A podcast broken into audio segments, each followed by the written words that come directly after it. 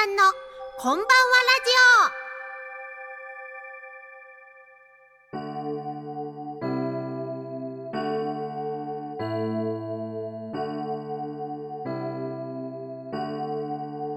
オ。皆さんこんばんは。篠笛神楽笛奏者のことちゃんです。毎月だいいち月曜日のこの時間は笛ことちゃんのこんばんはラジオをお届けしています。えー、じゅうがつに入りまして、全国あちこちでは、えー、祭り、秋祭りのシーズンになってまいりました。えー、私の故郷広島では、毎週末ですね、あちこちの神社で神楽の奉納が行われています。えー、もちろん今年もですね、神楽のために広島に帰るんですけれども、えー、私は実はですね、神楽笛の他に太鼓、そして舞もですね舞うんですよ。意外とね笛しか吹いてないことちゃんって思われがちなんですけれども、え神楽団ではですね一通り何でもできなくちゃなんで、えー、いろいろですねやっております。今年も、えー、私の父親や弟と一緒に頑張りたいと思っております。えー、私のですねホームページの方に神楽の予定も載せてありますので、ぜひお近くの方、そして遠くの方でもですね、えー、秋の広島にぜひ遊びに来てみてください。えー、さて今月の笛ことちゃんのこんばんはラジオは、ことねえのお悩み相談室からスタートします。そしてようこそゲストコーナーには、ついに私の師匠であります廃品打楽器奏者の山口智さんをお迎えします。えー、素敵な楽器の生演奏もありますので、どうぞお楽しみに。この番組は屋根で守り床で支える防水材・床材のパイオニア田島ルーフィングの提供でお送りします。日々の練習、楽器のケア、これは私たちミュージシャンが美しい音楽を奏でるために欠かせないもの。雨漏りしない屋根、足元を支えてくれる床、これは私たちが生活するのに欠かせないもの。安心安全な空間で生活するためにも、防水材・床材のメンテナンスを心がけましょう。屋根で守り床で支える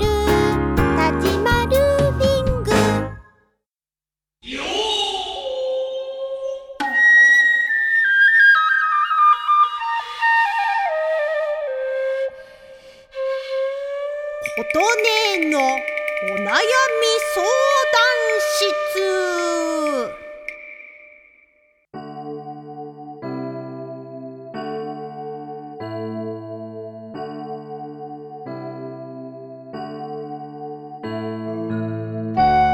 はい、お悩み相談室の時間がやってまいりました。本日はですね、えお一人の方のお悩み、えー、ご紹介させていただきます。ラジオネーム波乗りジョニーさんよりありがとうございます。えっと、仕事中にしっかりランチを食べたのに、夕方になるとお腹が空いてしまいます。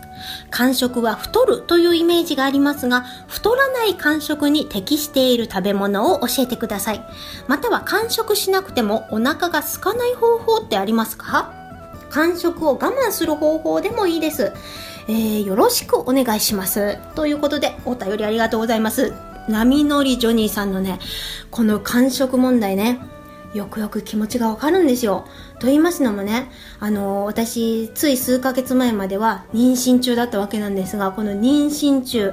体重制限がですねすごい厳しくて、体重が増えすぎないように増えすぎないようにということでですね、もういつも気をつけてたんですよ。だけどね、もう妊娠中すっごいお腹が空きますし、間食をせざるを得ない毎日だったんでね、もうものすごい気持ちわかります。本当に辛いですよね。というわけで、えー、私がですね実際最後の臨月の時に食べていた間食をですねご紹介しましょう。もう我慢なんてできないですからね。えー、まずですね紹介したいのはこんにゃくゼリーですね。これは、まあ、あのカロリー低いですし、いろんな味があってあのお腹にも結構たまるのでね、すごい良かったです。それからあの薬局などに売ってあるダイエット用のおやつがね、かなりこれ進化してますよ。すごく良かったです。いろんな種類をあのストックしてですね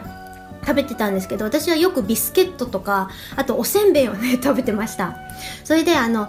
家にこういったもの種類、何種類ぐらいかな、もうじゅっしゅるい近くですね私は常にこうストックしてありまして、例えばえー、とせんべいとこんにゃくゼリーとかなんとかとなんとかみたいな感じでですね、毎日いろんなものを食べるんですね。そしたらですね、すごくあの満足感があってとっても良かったですよ。ぜひやってみてください。それからですね、あの間食とはちょっと話が違うんですけど、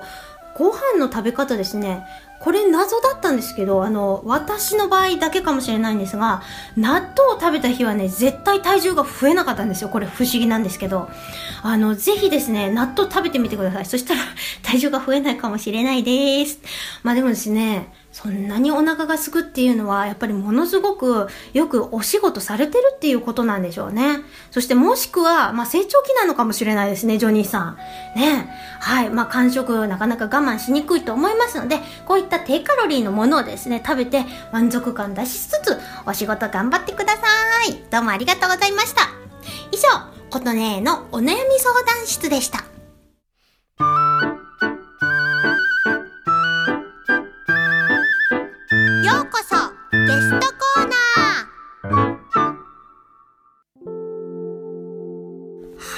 こそゲストコーナーです。今月のゲストは廃品打楽器奏者の山口智さんで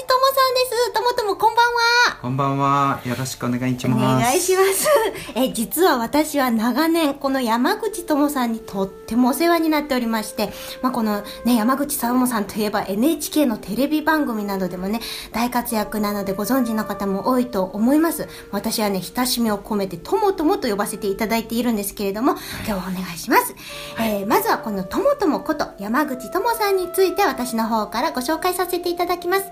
廃品打楽器奏者として全国各地で演奏されておりまして、おじいさんはですね可愛い魚屋さんなので有名な童謡作家、そしてお父様はですね新日本フィルハーモニー交響楽団の、えー、名誉首席ティンパニ奏者としてご活躍されていました。まあ、まさにですね音楽一家の中にお生まれになった山口智さんです。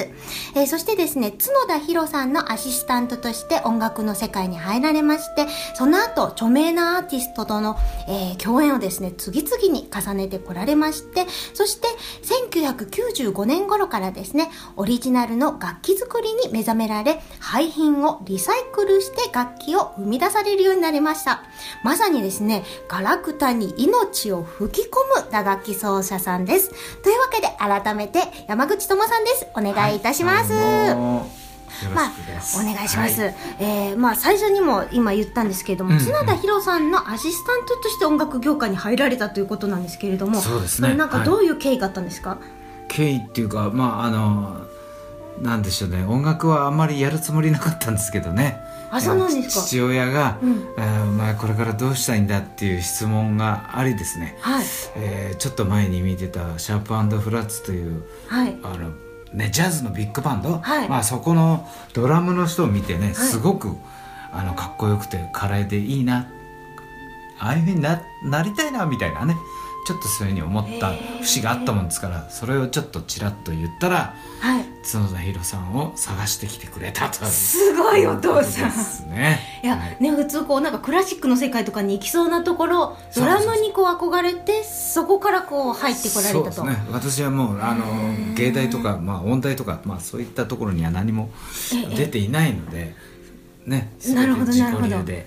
太鼓だったらいけるのかなみたいな。なるほどなるほど。甘い考えで言っておりました。甘い考えの割にはすごいところまで来ているえ山口智さんなんですけれども、はい、そしてえきゅうじゅうごねん頃からその廃品打楽器というか、まあオリジナルのですね楽器作りに目覚められたということなんですが、そのきっかけとかっていうのはあったんですか？はい、き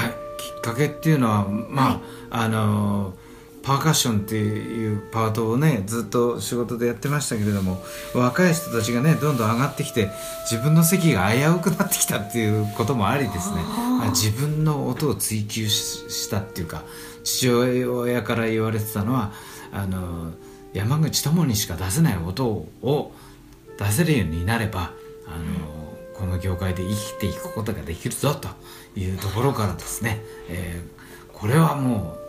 楽器を作ってやるしかないのかなみたいな、まあ、その時にねちょうどあの銀河鉄道の夜という音楽劇の仕事が来て、はいまあ、それで既成の楽器でプレーをしてたんだけど、なんかこう合わない雰囲気がすごく合わなかったので、まあ、全部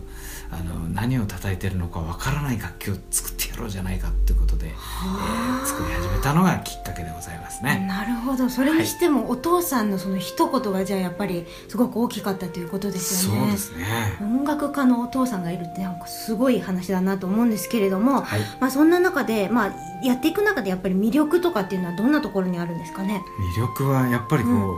想像できない音が出てくるところで、やっぱりあの作ってみないとその音がわからないところも魅力だし、はい、あなんていうんですかね、それができた時点であの自分の個性にも な, なるし、まあ、魅力満載っていうところですかね。そうですよね、はい、まさに今私のこの目の前にですね、えー、本当にどんな音がするんだろうと思うような楽器がずらりと揃っておりましてですね、はい、まあ今目の前にあるのは木の箱ですね。木の箱、日本酒が入ってたですね。あ、日本酒の箱ですね、これは、はい、そこにあの上のなんていうか縁にですねスポンジがこうくっつけてあるんですね。扉用スポンジテープ、これはひゃく均とかで売ってるやつですね。なるほどなるほど、はい、あの隙間を埋めるテープですね、これは、はいはい、そうです。でその上にですねガラスが今ろくまいほどですね、はい、置いてあります、はい、一体どんな音がするのか。そしてその隣には、はい、これおりんですか。そうですね、大きな、でもかなり大きなおりんですね。そうですね、直径にじゅうごセンチぐらいありますかね、はい、すごいですね。その中になんと皆さん水が入っております、はい、さらにその上には発泡スチロール、えー、半球になってて、あ、はい、中が空洞なんですね、この発泡スチロールは、はいはい、それがお水の上にポカンと浮いてるという浮いてます。これ何なんでしょうか、一体どんな音が出るのか、はい、そして私の頭の上にはですね、はい、えー、針金ですかね、このグリグリのうんとぐこれはあバネかバネですね、あバネですね、バネ非常に長いんですけれども、はい、そして、はい、えカンカンが両端にこうくっついてるんですね、はい、業務用のトマトの水煮の缶でございますね、はい、なるほど、直径はじゅうごセンチぐらい、はい、結構大きいですね、はいはい、というわけでこの今さんしゅるいの楽器があるんですが、これを使ってともさんにですね今から演奏をしていただきたいと思います。はい、それでは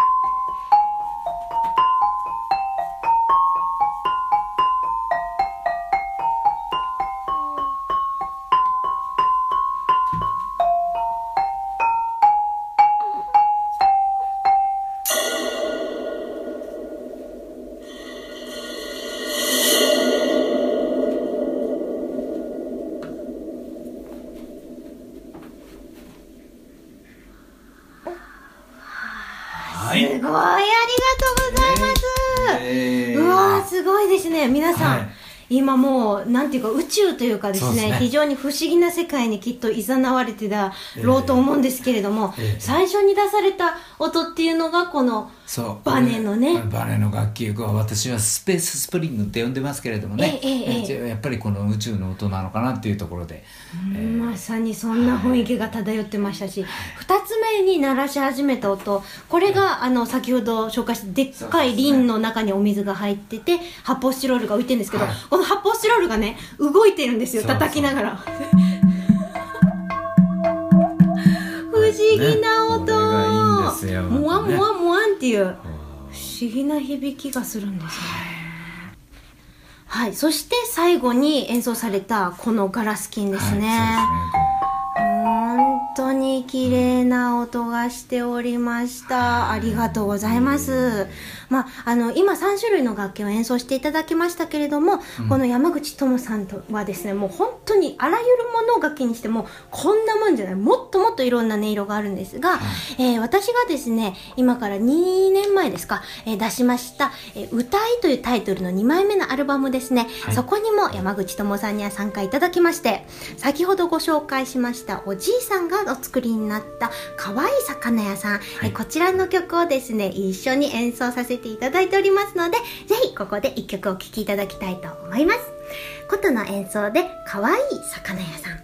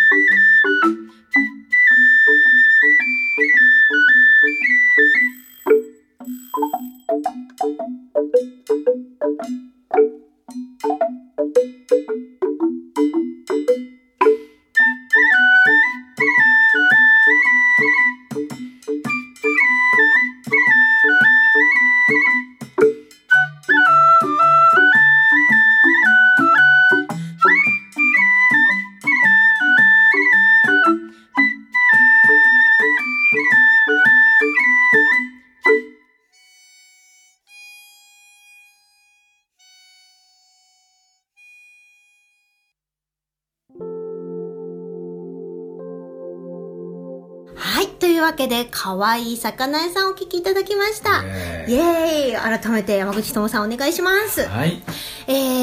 ー、じゃあ後半はですねこの山口智さんと私の出会いについてから話させていただきたいんですが、はい、はい、そうでしたね。もうねじゅうねん以上前になるんですよ。実は経ってるにせんごねんぐらいに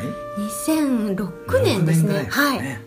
もうあの私実は幼稚園の先生をしていた時代からともともに憧れてまして、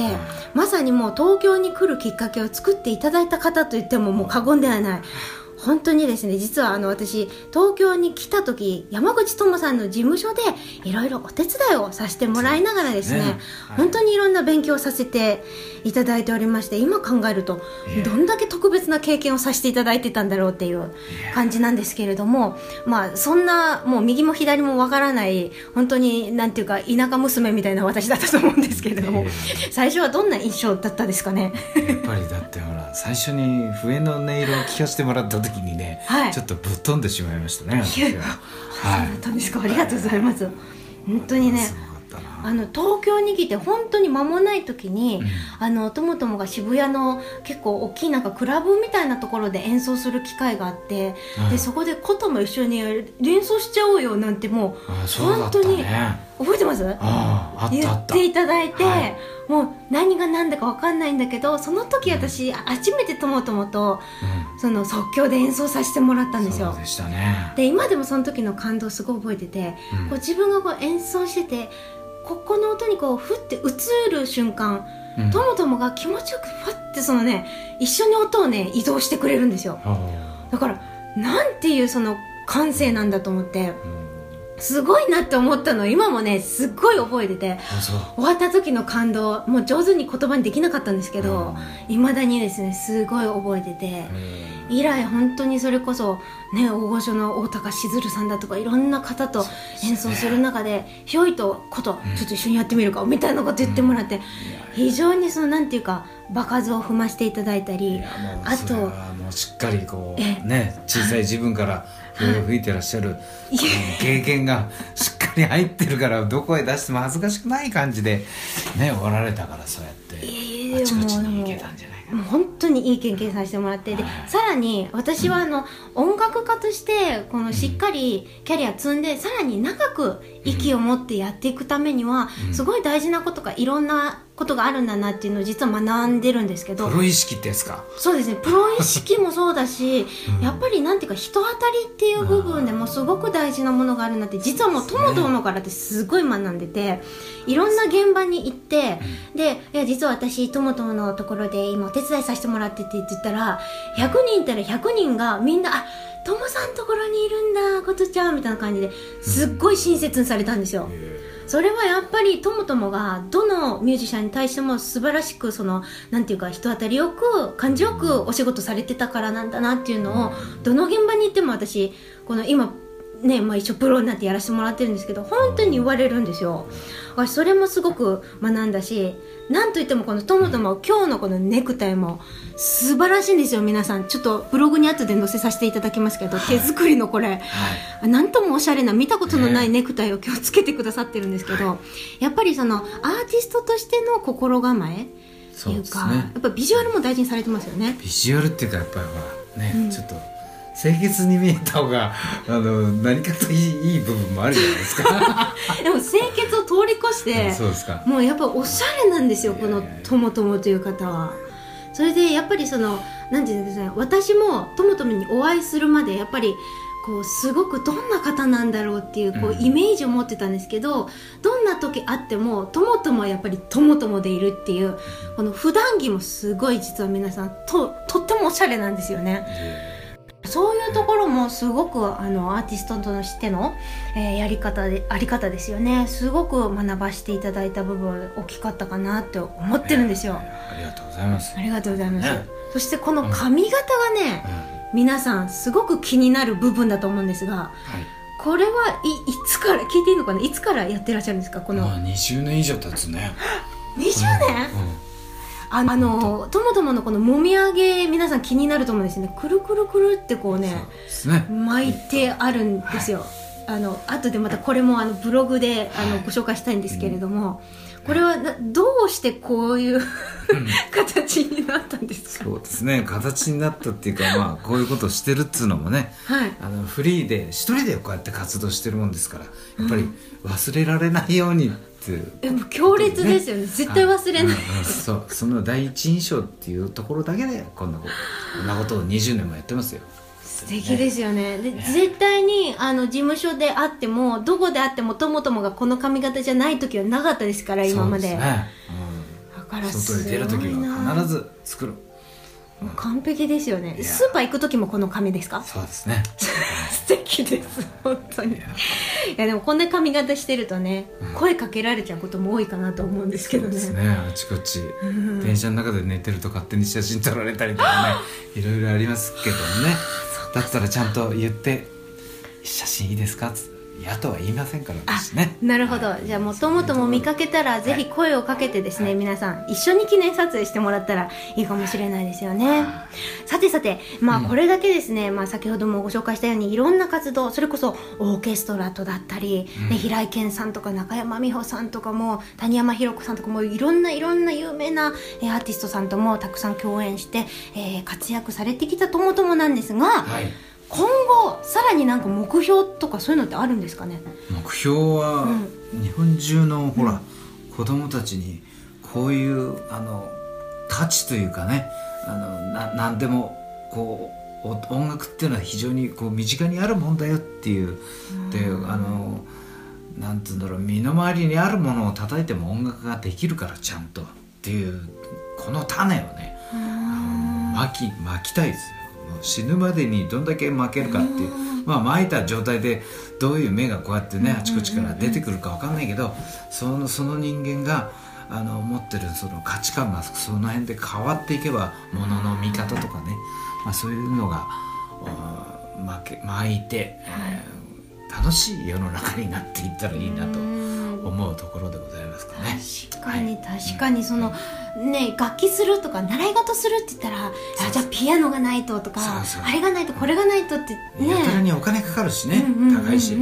本当、まあそういうあのちゃんとしたメロディーどうのこうのっていう以前の話ですから、音を単純に楽しめるための楽器だから、私のさっき、はい、あのやったガラスキンも、はい、ドレミファソラシドとかにねチューニングしてないのだからあの全然デタラメの、あの音程感なんですけども、はい、でもそれはどこを叩いても間違いが起きない楽器だから、そういうものを最初から作るとあのいろんなものに縛られないで音だけを楽しむことができるということの種をこうまいてまいていきたいなということでございますね。へー、確かに今ね私もこう子供が生まれましたので、はい、ぜひそのともとものこの考えをですね、うん、浸透させて家中にあるもので遊ばせたいなって今すごく思いました。ただもうやっぱりその今さっき聞いた音なんかもすごく心地がいいんですけど、うん、やっぱりそのともともの中で基準にしてるなんかその綺麗な音みたいなのやっぱり常に探してらっしゃる、ね、っていうことなんですかね、うん、それと、うん、あの誰しもそういうの、うん、感覚っていうのはあると思うから、うんうんうん、その、 あの耳をこうそ育てていくっていうかね、あの自分で気に入った音、うん、あこれはいいかもなって思う音をね、うん、追求してみると結構あのそれが音楽になっちゃったりもすると思うんですよね。うーん、いい話ですね、えー、ありがとうございます、ね、本当に全国のちびっこがどんどんですね、うん、こういうもうゴミになりそうなものが素敵な音に変わって、うん、ね、音楽になってっていうことでですね、うん、花開いていくといいですね。はい、はい、というわけでじゅうがつ今月のゲストはですね山口智さんでした。ともともありがとうございました。ありがとうございました。また時を超えて受け継がれる優しいハーモニー、心に残るメロディーは日常生活を豊かに彩ります。強い日差しや雨から私たちを守る屋根、滑ったり転んだりしない安全な床、何気ない毎日を確かに見守る防水材、床材は安心安全な暮らしを守り支えてくれます。屋根で守り床で支える立ち回る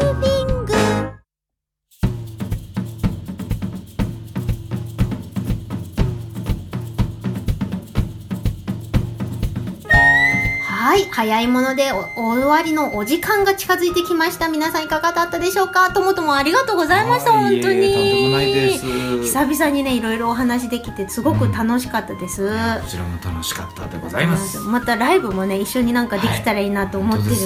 感じでございますよ。はい、はい、ぜひぜひ、えー、この番組はですね放送終了後インターネットのポッドキャストでも配信をしています。